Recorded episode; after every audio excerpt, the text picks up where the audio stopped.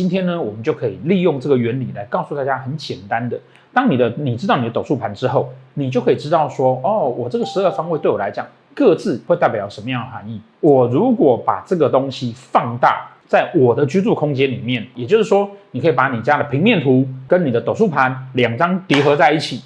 好，那怎么叠呢？指的这个位置是北方，那你就看你们家的房子的平面图，它的指南针北方是朝哪边，然后把这个指的这个位置呢，好，就在北方对北方，南方对南方，两张图合在一起，那你就会知道说你自己的这个十二方位对应你们家的方位里面的时候呢，它各自会代表什么意思？那透过这样的方法，我就可以知道说我们家从中心点算起的南方，那可能对我来讲是什么样的含义。其实细节我们有详述在几年前的著作《得斗数改运篇》。那这个方法呢，也是我们在斗数上面呢，那很常去运用的手法。